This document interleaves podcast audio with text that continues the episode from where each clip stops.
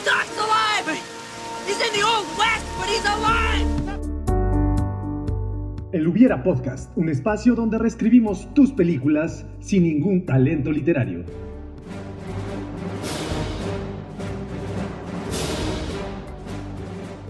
But tonight, we in hell! Porque nosotros creemos que el Hubiera sí existe. Slave! Will you remove your helmet and tell me your name?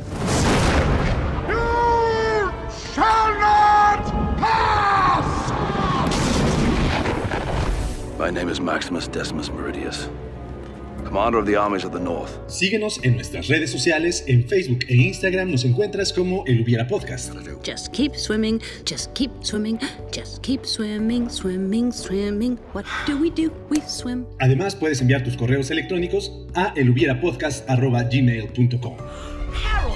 Shrek! Fiona! Fiona! Mom! Harold! Donkey! Comenzamos.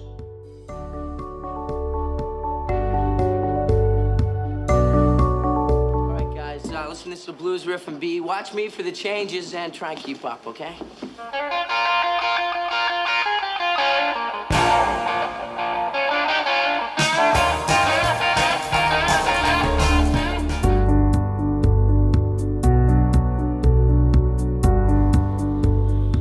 Muy, bu- muy buen día amigos del Hubiera, bienvenidos a esta transmisión eh, de esta semana. El día de hoy eh, estamos aquí reunidos, yo, su servidor Hugo Mena y mi acompañante como cada semana Jorge Mena. ¿Cómo estás Jorge? Buenas tardes. Muy bien, muy bien, buenas tardes, buenas tardes a todos nuestros oyentes de El Hubiera Podcast. Este, muchas gracias por estar nuevamente aquí con nosotros y esperemos que estén listos para viajar con nosotros este, en estas versiones alternas de las películas. Viajar con nosotros a versiones alternas y vamos a viajar un poquito en el tiempo el día de hoy porque eh, la película que seleccionamos el día de hoy para hacer algunas allí ajustes en su historia es precisamente una película a la cual le tengo mucho cariño porque en los noventas este Canal 5 con sus trilogías eh, clásicas que sacaba antes los días sábados, eh, sacaba esta trilogía precisamente de, de Volver al Futuro. Y me acuerdo que las veíamos juntos desde la primera hasta la tercera sin levantarnos de nuestros asientos con nuestra debida y propia botana. No sé si recuerdas Claro, estos claro. momentos.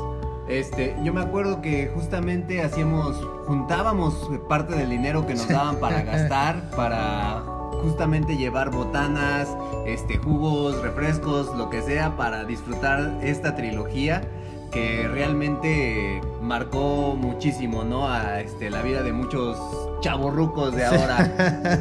sí, de hecho esta eh, película, últimamente me he puesto a pensar, reflexionar un poco, que realmente es una cinta que no ofrece mucho a la... eh, a lo que es la industria cinematográfica, es una mala película, sin embargo es una de las favoritas de muchas personas y es una favorita mía. Y digo que es mala porque, digo, el director Robert Zemeckis es un buen director, ha hecho muy, hizo un muy buen trabajo, tiene cintas muy buenas como Contacto con Jodie Foster o una más conocida que es Forrest Gump, una más que también es muy conocida de él es Náufrago y tiene muy buenas cintas en su filmografía, sin embargo, y en esta película hace un buen trabajo en cuanto a dirección, sin embargo, en cuanto a guion tiene Es- muchas es mala, fallas, es es mala, mala, es realmente. mala.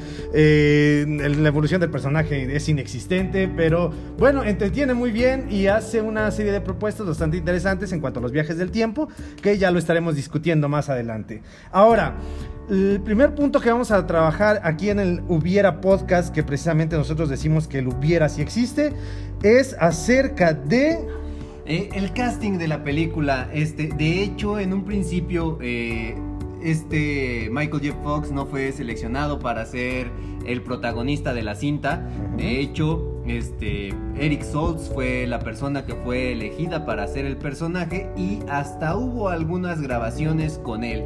Sí, sin embargo, Robert Zemeckis no le gustaba el trabajo de este Eric Stoltz.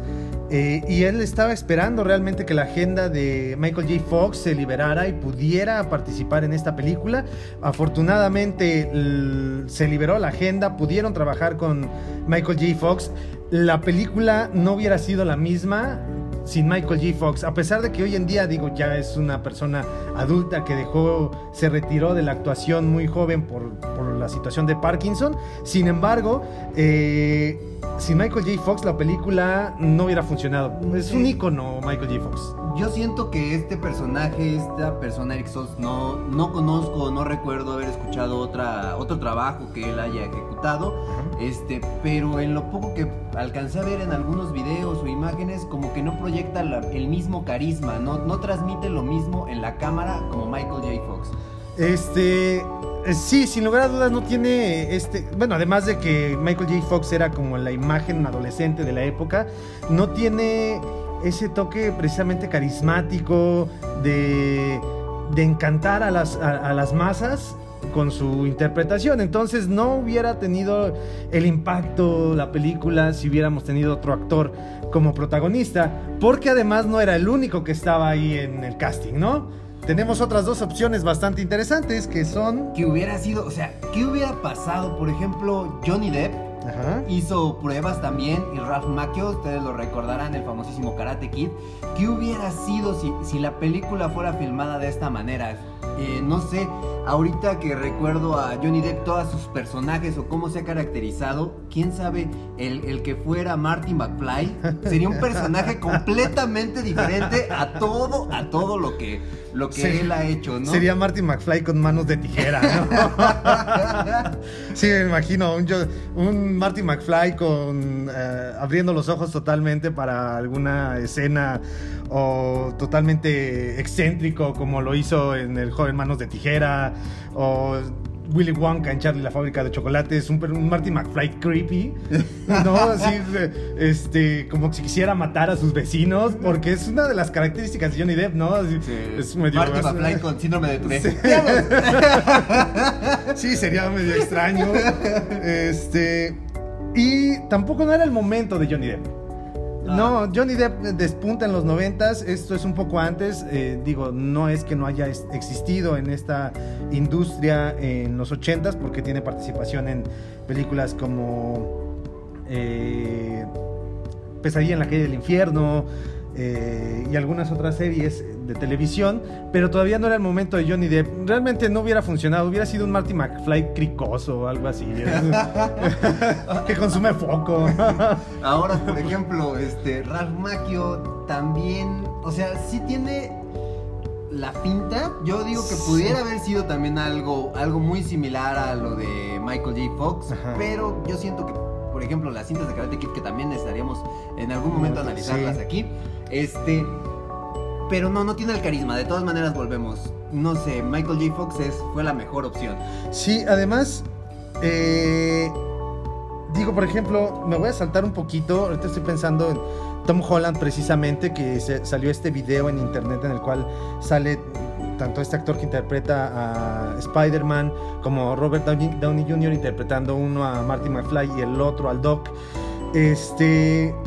En este caso, Tom Holland sí se me haría como una opción porque además las facciones, la forma de, de- de moverse, porque de hecho el desenvolvimiento de Martin McFly es este, como este chavo de la prepa que se siente como el galán y es parte del encanto del personaje. Sí, sí, sí. O sea, definitivamente. algo que, que le, le aportó a Martin McFly la, la esencia de lo que es. Pero ahora, bueno, ya, ya que tocamos este punto, Robert, eh, Robert Downey Jr. en el papel del Doc, en el se ve bien, pero le falta No. como que esa gesticulación, esa, ese carisma, esa parte de la locura del Doc.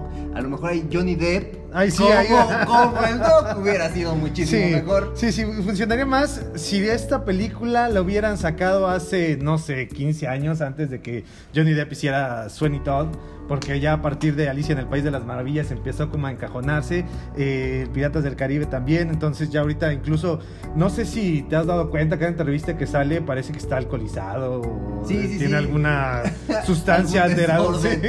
Entonces, no, yo creo que Johnny Depp hubiera funcionado hace algunos años como el Doc. Ahorita no tanto. Ahorita yo creo que se le olvidarían las líneas y no funcionaría muy bien. Fueron los golpes de su esposa. Fueron los golpes de su esposa. lugar a dudas. Sí, estoy de acuerdo. Bueno, eh, justamente hace cinco años tuvimos mucho auge otra vez de Volver al Futuro porque se conmemoraron el 30 aniversario de la saga. Y hubo una parte de lo que fue el guionista de esta saga, eh, se puso en contacto con unas personas en Japón que hicieron de hecho unos mangas en donde hacen unos cómics acerca de Volver al Futuro. Aquí en estas versiones de, que conmemoran el 30 aniversario podemos ver más historias, partes alternativas. Aquí por ejemplo aparece todos han visto el personaje de Needles, el, ahora sí que la contraparte de Marty McFly, que hace que suceda el accidente automovilístico, pero justamente ahí nos hacen referencia de dónde lo conoce o por qué es tan importante en la vida de Marty. Este, de hecho, es. Es muy enriquecedor cuando se les ocurre a los productores, guionistas o alguien empezar a desarrollar un universo, un mundo eh, sobre la historia que ya en su momento fue y, y tuvo el impacto que tuvo. En este caso, bueno, le damos más contexto a personajes como, como Diddles, el ex amigo de Martin McFly, en donde pues es un chico que, si no me equivoco, viaja de otra ciudad, llega a la ciudad donde vive Martin McFly, se conocen, empiezan a ser amigos, pero por azares del destino se separan. Y este, si no me equivoco, en la historia, Marty, eh, Needles le quita la guitarra a Marty Sí, y para es. recuperarla ocurre una serie de eventos que es por lo cual conoce al Doc. Una de relación también hay medio extraña si, se ponen, si nos podemos analizarla realmente a profundidad. Porque, ¿cómo, ¿cómo el chico popular de la prepa, el que quiere sobresalir, se hace amigo de un ermitaño este, que vive en el garage de una ex mansión que fue quemada? Que, que, por ejemplo, también volvemos, la mansión quemada de, de el doctor. Al principio hacen como un cameo que empiezan a salir estas partes de, de ese periódico y piensas que va a tener en algún momento un poco de relevancia y también no pasa No nada. pasa nada. Dentro de estos cómics hay una historia de por qué sucede este incendio de la mansión Brown también. De hecho, esta primera escena, ahorita que bueno que lo mencionas, es bastante interesante porque eh, Robert Zemeckis, su intención es demostrar la obsesión que tiene el Doc Brown con el tiempo. Y si, se pon- si ponen atención, si tienen la oportunidad de volver a ver la película, hay un reloj en donde está colgado una persona con una bata en un reloj, que es como el reloj al que le cae el rayo. Entonces, desde ahí hay pistas de lo que va a ir ocurriendo, porque si ponen, prestan total atención a cada uno de los elementos que ocurren en la primera parte de la película, vienen pistas de cosas de lo que van a ocurrir en un futuro para que cuando las veas digas, ah, eso es de lo que estaban hablando. Y está bastante interesante lo que hizo eh, Robert Zemeckis en esta película. Bueno, entonces eh, amigos del Hubiera, pues vamos a empezar a trabajar, a desmenuzar esta película. Hugo, ¿qué hubiera pasado si en el centro comercial no hubieran matado al Doc? Si el Doc hubiera sobrevivido, bueno, no, no, no digamos que hubiera sobrevivido, sino que los radicales libios, lib- este, libios. libios no hubieran llegado. Este. De hecho, eh, esa parte, esa escena en particular, te da una pista, la cual te dice qué es lo que quería hacer el Doc en el futuro. Porque él quería viajar al futuro, quería viajar algunos años ah, después. Y Martin le pregunta, ¿qué es lo que vas a hacer en el futuro? Y él le dice, pues vamos a, quiero ver qué es lo que pasa, qué es lo que va a ocurrir. Pero además quiero saber quién gana los próximos Las próximas 25 series mundiales. Dices, güey, no que no quiere saber absolutamente nada. Eh, resulta que él quería hacer lo que hizo, este, lo que hicieron con el almanaque. Eh, A final de cuentas, si es, es algo así. Quería recuperar la, futura de, la fortuna de su familia. Sí, entonces no es tan bueno el Doc. O sea, estaba medio dañado y quería hacerse rico. Y yo lo hubiera apoyado, sin lugar a dudas. Digo, ¿quién no quisiera hacerse con unos pesos extras? O en ese caso, unos dólares extras si tuviera la oportunidad. Claro, claro. Pero realmente seguimos al siguiente tema. Las, eh, las líneas temporales, todo lo que se ha manejado en las diferentes películas, en las diferentes series y todo.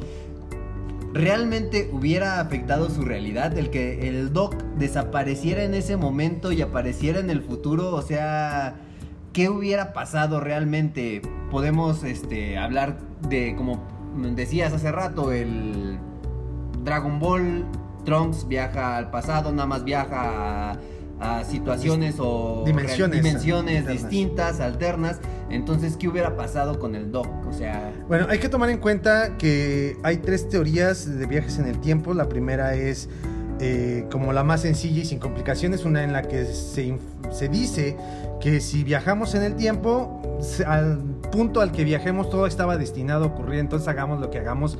Ya estábamos destinados a viajar en el tiempo y no vamos a poder cambiar absolutamente nada porque eso ya estaba escrito. Otra teoría de los viajes en el tiempo es la que nos presenta como tal eh, Volver al Futuro, en donde se puede viajar en el tiempo y si alteras cualquier cosa, como es el caso del efecto mariposa, la película del efecto mariposa o la teoría del caos, eh, si uno viaja en el tiempo y altera cualquier cosa, pues se crea una paradoja y es probable que ni siquiera nazcas, ¿no? Que es lo que precisamente presenta la serie, la película de Volver al Futuro. La otra, que es la que se utiliza en Dragon Ball con Trunks, que se viaja en, distintas dimensiones. eh, cuando viajas generas una nueva dimensión. Eh, esas se ve tal cual en Los Vengadores Endgame. En este caso, si trabajaran alguna otra teoría de viajes en el tiempo en Volver al Futuro, pues no sé cómo lo podríamos ver, porque hay que tomar en cuenta, si viajamos al futuro, es... De acuerdo a la teoría de los... de los... ah, estas... las paradojas, dices, ok, eh, ¿a qué punto del futuro voy a, voy a viajar? O sea, ¿cuándo, cuándo sé... eh, si yo viajo al futuro y cambio algo, en realidad, ¿qué estoy cambiando? ¿no? ¿Qué- ¿Dónde se generaría la paradoja? Pero en el caso de viajar en dimensiones, pues es probable que viaje al futuro, regrese y diga, bueno, aquí no pasó nada, mejor ya no hago nada y, y salen los créditos Sí. y ya no me preocupo por absolutamente nada, ¿no? Si igual, si viaja al futuro, encuentra quienes ganó, ganaron las series mundiales, regresa y apuesta, existe la posibilidad de que por alguna situación en, ese, en esa dimensión no ganen esos, esas personas, esas esos personas equipos. a, a final de cuentas, este, bueno, digamos en el caso de, de Hombres de Negro, cuando eh, están con el unicornio espacial, no me acuerdo, o sea, que él decía, cuando está hablando acerca de la serie mundial, dice que la pelota, o sea, empieza a platicar todo lo, todas las situaciones que tuvieron que conllevar para que ganaran la serie mundial. Ajá. Entonces, justamente es todos esos pequeños cambios cómo van haciendo que, que las situaciones pasen, ¿no? Sí, precisamente si conocen lo que es la teoría del caos, dice que el, efecto mariposa, cualquier aleteo de una mariposa puede cambiar el destino de las personas. Entonces, eh, cualquier cosa que se modifique eh, hace que las, dimensiones sean diferentes. Por eso el eh, Doctor Strange dice hay 14 millones de futuros y solamente en uno salimos ganando. Entonces, hay 14 millones de alternativas a las que puede viajar al futuro y ninguna de esas puede ocurrir. Exactamente. Puede que todas ocurran o ninguna. Exactamente. Entonces, pues, eh, yo si fuera así de viajar en el tiempo y dijera, ah, aquí va a pasar esto, eh, mejor no hago nada. Viajo al pasado, eh, no hago nada, ya no me preocupo. O si, o si hago que mis papás no se conozcan, bueno, no hay pedo, no voy a nacer yo en esa dimensión, pero aquí estoy vivito y coleando. No me preocupo por nada. Pero ahora volvemos a la teoría en donde no importa lo que hagas, el, el tiempo es un continuo, siempre va a pasar, las cosas siempre se van a volver a reacomodar para que todo funcione o todo fluya de la misma forma, como digamos en las películas horribles de Destino Final, Ajá. este, que te salvas, pero de todas maneras te Va estás ocurrir. destinado a morir, entonces Sí. tienes que morir. Entonces, eh, digamos, esta también teoría en donde hubieras regresado al pasado y de todas maneras todo hubiera seguido igual, nada De- hubiera cambiado. De hecho, eso hubiera complejizado por completo las películas. Si hubiéramos tenido esta teoría en Volver al Futuro, hubiera complejizado por completo las películas. Imagínate, hubieras tenido una cinta totalmente filosófica en la cual al final nos hubiéramos dado cuenta que no importaba lo que pasaba, se iban a enamorar los papás de Marty y hubieran terminado en la misma situación siendo buleado toda su vida el papá de Martin. Entonces, eh, pero hubiera sido bastante interesante, bastante filosófica. Ok, sí, claro. Hubiera Ah, aportado algo ahí a la cinta. a la cinta. Ahora, por ejemplo, cuando los papás de Martin, bueno, cuando está el papá de Marty eh, espiando a la mamá en el árbol y se cae, o sea, ahí todo lo que cambia esa parte de la historia o lo que hace que, que cambie el- la, la línea del tiempo es de que Marty salva a su papá. Ajá. Entonces, por ejemplo, ¿qué hubiera pasado si la mamá nunca se hubiera enamorado del papá? O sea, porque sí fue una, fue una forma muy rebuscada de hacerlos que se enamoraran. Este. Bueno, de entrada, ahorita que mencionas esto, me hace recordar toda esa secuencia o toda la película que tiene también un toque bastante enfermo. Eh, igual que la semana pasada que hablamos de León el Profesional, en donde había una relación un adulto, una niña, en esta ocasión una, ma- eh, una mamá con su hijo, así es, güey, ah, está un poquito raro esto, está muy creepy. Eh, pero ¿qué hubiera pasado si no se hubieran podido enamorar? Pues eh, cre- creas una paradoja y desaparece por completo. Es como el caso de Flashpoint Paradox, ¿no? En donde eh, Flash viaja al pasado, evitan que maten a su mamá, pero eso provoca que incluso, que por ejemplo el Guasón sea la mamá de Bruce Wayne, que Thomas Wayne sea Batman y que en el callejón no hubieran matado a los papás de Bruce Wayne, sino que mataron fue al niño. Al niño. Entonces eh, se ocurre una serie de modificaciones. Aquí de entrada, pues los tres hijos de, de los McFly no hubieran nacido. O Martin se hubiera, terminado, hubiera muerto en ese momento, hubiera desaparecido. Todos se hubieran sacado de onda en el baile, así de, güey, desapareció el que está tocando la guitarra. Este hubiera estado bastante bizarro. Y eh, no hubiéramos tenido dos entregas posteriores. No hubiéramos sabido cómo sería el 2015 y no nos hubiéramos decepcionado. Eh, Creo que hubiera estado bien. Pero dentro de todo esto, creo que el alcoholismo que la mamá desarrolla hubiera sido el mismo, ¿eh? Porque... Sí. Hay cosas que no cambian y se destruyen. La energía, la materia y el alcoholismo de las personas son tres cosas que nunca se van a cambiar. Sí, Exactamente. está, en la, está en la Biblia y está en la ley también, en la física. Ahora, por ejemplo, este Marty está tocando, eh, hace este solo de guitarra en donde se pone muy intenso.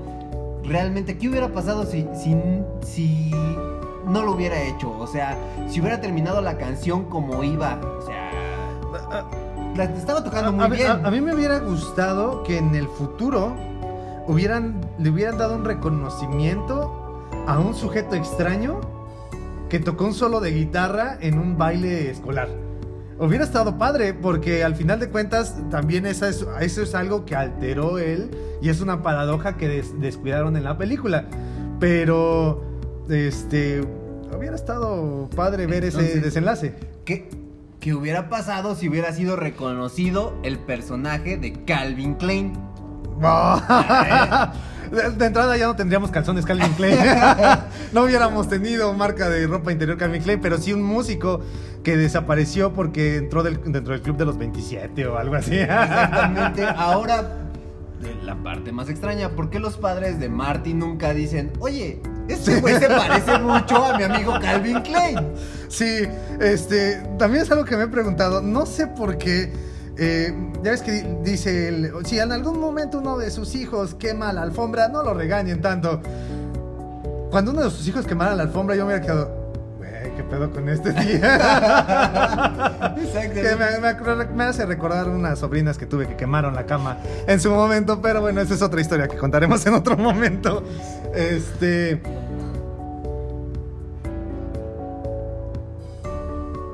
Ahí estamos bien. Bueno, entonces, te digo, todo lo que hubiera pasado con el personaje de Calvin Klein, este...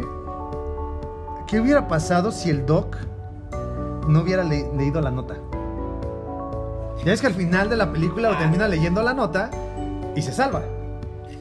Acepta exactamente esa, esa premisa, esa, eso que le dejó Marty para salvarse, Ajá. ponerse el chaleco antibalas. Entonces, si no hubiera pasado, entonces, simple y sencillamente, ahí hubiera terminado la película. Hubiéramos tenido, este, precisamente también solo una entrega, hubiéramos, eh, no hubiéramos sido testigos de la tercera parte que a muchas personas les desagrada. En lo personal, ya analizándolo a fondo, dices, eh, sí, Fue falla. Sí, es too much. Hubiéramos tenido solamente dos entregas, a lo mejor la humanidad lo hubiera agradecido, pero, este, eso es algo que solamente ocurre en el hubiera y no ocurrió en la vida real. Ni modo. Pero, pero por ejemplo, está bien, sucumbió a la tentación de leer la nota. Pero obviamente entonces el Doc conocía a Marty o sí lo recordaba desde 1955. Sí, sí, eso, eso demuestra que lo recordaba. Entonces. ¡Wow! ¡No aguanta! ¿Qué, qué, qué tanto- Me están sangrando los oídos. Entonces supo que su máquina del tiempo iba a funcionar. O sea, todo, todo, todo, todo. Pero nunca sucumbió a la tentación de cambiar el, el futuro. A final de cuentas, para que sucedieran las cosas de la forma en que sucedieron. La, la pregunta es en qué momento leyó la, nota. O sea, sin lugar a dudas recordaba al personaje de Martin, sin lugar a dudas recordaba este, todo lo que tuvieron a hacer para que volviera al futuro. Pero, ¿en qué momento leyó la nota para tener total libertad de, que de construir la máquina? Pero al final de cuentas, si ya sabes que iba a funcionar, o te apresuras o dices, "Ve, pues no va a hacer nada, si va a funcionar, ¿para qué me pongo a trabajar? En algún momento lo voy a lograr. Entonces, sí, Diablos, cada vez va haciendo peor esta película. cada vez me va gustando menos. ya no vamos a hablar de esto, no, ya se cancela el podcast. Es que si te pones a pensar bien todo lo, todo lo que conlleva un... O sea, tú estás tentado, ya sabes que tienes un proyecto que está funcionando, que va a funcionar. Entonces, ¿qué? ¿Le echas más ganas para mejorarlo? O dices, bueno, pues ¿para qué? O sea, Va- va a funcionar. Va a funcionar. No hay caso. Si hubiera sido mexicano, estoy seguro que le hubiera echado la hueva. Sí, estoy totalmente seguro. Hubiera dicho, oh diablos, me tienen que matar dentro de 15 días, apúrale, güey, vamos a conseguir un coche, a, a tunearlo y ponerlo extremo. Que este, esto es un dato interesante, paréntesis. eh, Robert Zemeckis, bueno, la producción decidió utilizar un DeLorean para precisamente utilizarlo como promoción para el, para el- vehículo. El vehículo existió, el DeLorean es un tipo de coches que en algún en su momento eh, salieron al mercado, pero a pesar de la película no se vendieron. Fueron un fracaso en, en ventas, entonces eh, fue muy buena película, pero no le sirvió a la empresa de los DeLorean. Pues es que el coche tiene, como dice el doc, está hecho de acero inoxidable, lo que ayuda a que las moléculas del tiempo desplacen de mejor manera.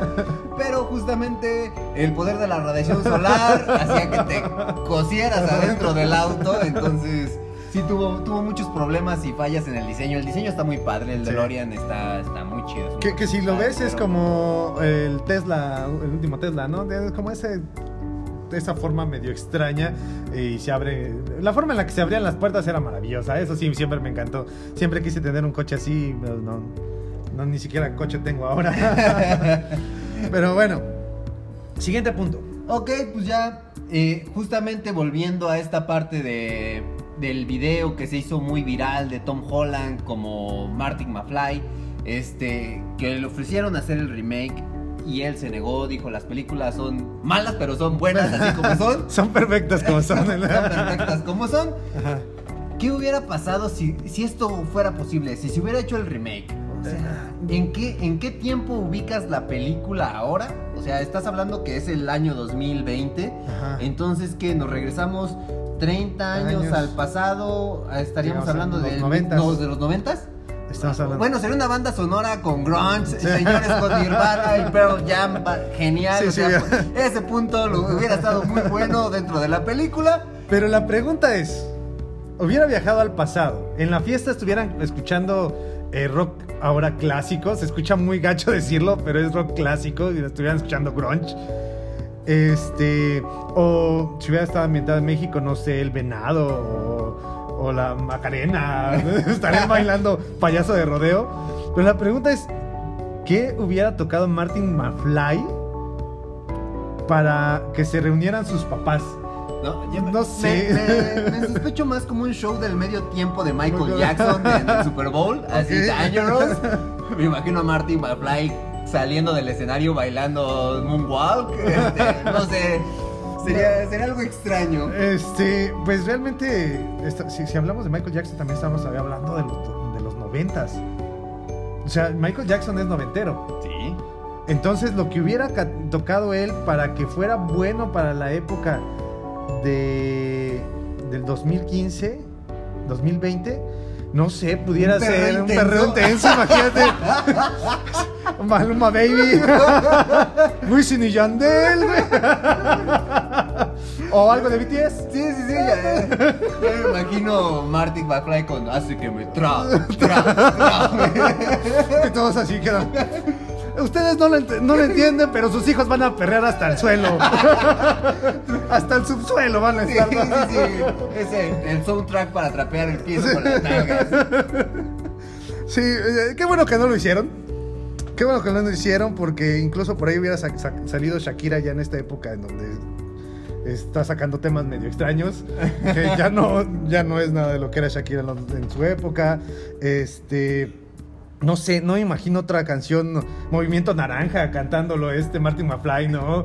Moviendo el bote. La cumbia del coronavirus, señores, sí, ya tenemos cumbia del coronavirus, ¿por qué no? Este, eh, violador eres tú, también podría estar cantándola, bailándola acá, este, con mucha intensidad. Yo creo que no hubiera funcionado. O sea, ya dejando de, lado esta parte de la música que hubiera tocado eh, Martin McFly en este evento, eh, no hubiera funcionado precisamente por la misma situación, por ejemplo, que no funcionó Jumanji, ¿no? Eh, empiezas a transportar estas historias que funcionaron en su época. Llegó el 2015, no tenemos coches voladores. Ahora era momento de presentar una nueva propuesta de lo que pudiera ser el futuro dentro de, de 30 años. ¿Qué, qué va a pasar en el 2050? Este, de entrada, esperando que sobrevivamos al coronavirus, más del 50% de la población. Este, quién sabe qué pasaría. Ahora sí, nuevamente coches voladores. voladores? ¡Wow! Así, ah, eso ya lo vi. Sí, no sé, no pegaría. El actor no es malo. Es muy buen actor, incluso uno de los mejores actores que tenemos actualmente. Pero no sé, no creo. La, la película es perfecta como es, con sus defectos y virtudes. Con, todo lo que tiene, es perfecta así. Transportarla a la época contemporánea, no. A- no ahora, como, ahora como lo dijimos en el caso de también de, de León el perfecto asesino, las, los desfiles de féminas este, abuchando la, la película, por ejemplo, la situación de ver que a la mamá de Marty McFly estuvo a punto de ser abusada por Biff, o sea, hubiera causado también, dices, oye, Furor. o sea, no, ¿cómo puedes presentar eso? Si, si, si la gente hizo movimiento por X-Men Apocalipsis, porque Apocalipsis, un mutante que ni siquiera tiene género, iba a- quería golpear a, los- a las mujeres mutantes, eh, empezaron a haber marchas por eso, sí, no hubiera, hubiéramos tenido muchos problemas actualmente por estas, estas escenas. Aunque algo que cabe destacar de esta película es que al viajar al pasado mostraban la época el pasado y mostrar, procuraban mostrar lo que ocurría en, en el 85 y en el 55. Ahora, sería muy o deberían de hacerlo más bien si van a si llegan a hacerlo porque al final de cuentas las productoras hacen lo que quieren no Sí, sí, sí. y no creo que nos escuchen a nosotros para decir oh lo dijeron en el hubiera no lo vamos a hacer o sea si lo hacen pues sí tienen que retratar la actualidad lo que ocurre en el 2020 y lo que ocurrió en los 90 no que también eh, son una serie de fenómenos socioculturales que deben de retratar bastante bien y que me gustaría decir que los movimientos estos eh, de ex- extremos fueran respetaran, ¿no? Porque dijeras, ok, es un retrato de los noventas, ¿no? O sea, no es lo que pensamos, pero es como se veía la sociedad en ese entonces. Exactamente. entonces- Este, pe- Pero bueno, sería, se- sería cuestión de ya ver qué es lo que van a hacer las productoras. A ver si deciden respetar nuestros clásicos o hacer más. Hacer diferentes. En la banda sonora también estaría la de Jordi, no sé si por ahí alguien se acuerde, la de Hello Baby. Una canción de ¡Oh, Pañal, o sea. sí! Ay, habrían tantas canciones que me recordarían a mi infancia y me sentiría más viejo, así que prefiero que no, que no aparezca. Ya como quiera volver a es un clásico, ok, está bien, así Sí. perfecta como es. Pero ya, ahorita si lo pones y te pones a pensar del soundtrack, ya me imagino con Vanilla Ice Ice Baby, o Sí. sea, no, no, no. El general. Sí, tantas canciones de, de los noventas, 80, sí, no, no, por favor no lo hagan. Sí, cuando me dijeron Frozen se estrenó en 2013, digo, güey, son siete años. y es Frozen. Es una película que yo pensaba que acaba de estrenarse hace dos años. Ahora si hablamos de las canciones que escuchaba en los noventas, no sé, nuevamente repito, si se ambientara en México, estaría Onda, Vasoli- ah, Onda Vaselina, todavía no sería OV7. Ah, sí, amor, no, sí. No, o El sea, estaría 90s acabado. Tour, el 90s Tour sería parte del elenco, ¿cómo de que no? Ahí lo Sí. tendríamos con todo. O sea, todavía no se hubiera estrenado este El Rey León, por ejemplo, ni, ni Toy Story, pero estaría ahí en las salas de cine películas como eh, Las Tortugas Ninja. Incluso estaría la misma Volver al Futuro. Exactamente. Sí, entonces, no, no lo hagan, no lo hagan porque si de por sí empiezo a sentir dolor aquí en las entradas, este, más con esa película, diga, no, no, referencias de hace tanto tiempo, no, por favor, no, no lo necesito en mi vida. Bueno, ya como por último tema, ¿por qué si Beef fue una parte tan oscura en el pasado de los padres de Marty McFly, a pesar de que el padre lo golpea, pero ¿por qué lo sigues teniendo de empleado? O sea, bueno, no es empleado directamente, le ayuda. eh, se puede ver que tiene el rótulo de que tiene su propio negocio de limpieza de coches a domicilio. Pero, o sea, güey, no por humillar a la persona que me buleaba, lo voy a contratar. Bueno, esto quiero hacer referencia a uno de los filósofos contemporáneos que espero que las personas que están escuchando esto lo tengan en su radar. Es una persona que ha aportado muchísimo al conocimiento de esta generación, que es Franco Escamilla. Él precisamente dice, güey, al, al tipo que me volea no sabes cuánto pagaría por verlo en una gasolinera trabajando y ponerle 10 pesos de gasolina, dar la vuelta a la calle, ponerle otros 10 pesos. Es algo así porque el ser humano es malo por naturaleza. Tortura psicológica. Así, güey, trabajas para mí, te golpeé, vas a trabajar para mí. Eres mi perra a partir de ahora. ya llegó tu lodo, puerca. Repórcate, revuélcate. Exactamente. Ahora, ¿por qué si el padre de Marty McFly es una persona exitosa, por qué sigue viviendo en la misma casa?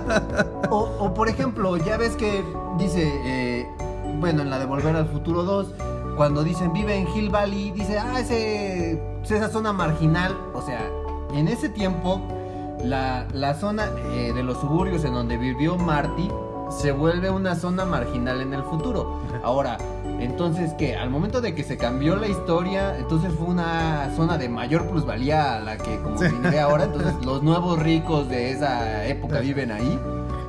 Eh, existe una gran posibilidad, pero pues realmente hubiera estado más chido así de, güey, este, hubiera llegado a su casa y, oh, ya no vivimos aquí, vivimos en Beverly Hills, güey, wow, wow, qué chido.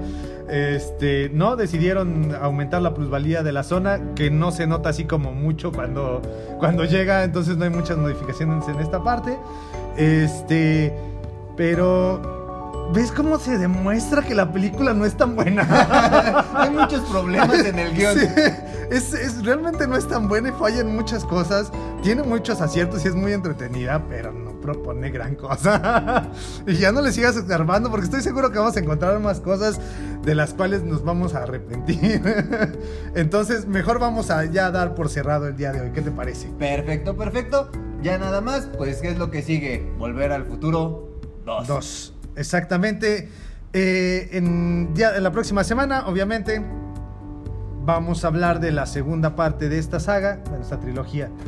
Eh, Volver al Futuro 2, en donde ya se altera por completo todo. Sí, ya empezamos de la parte del coche volador.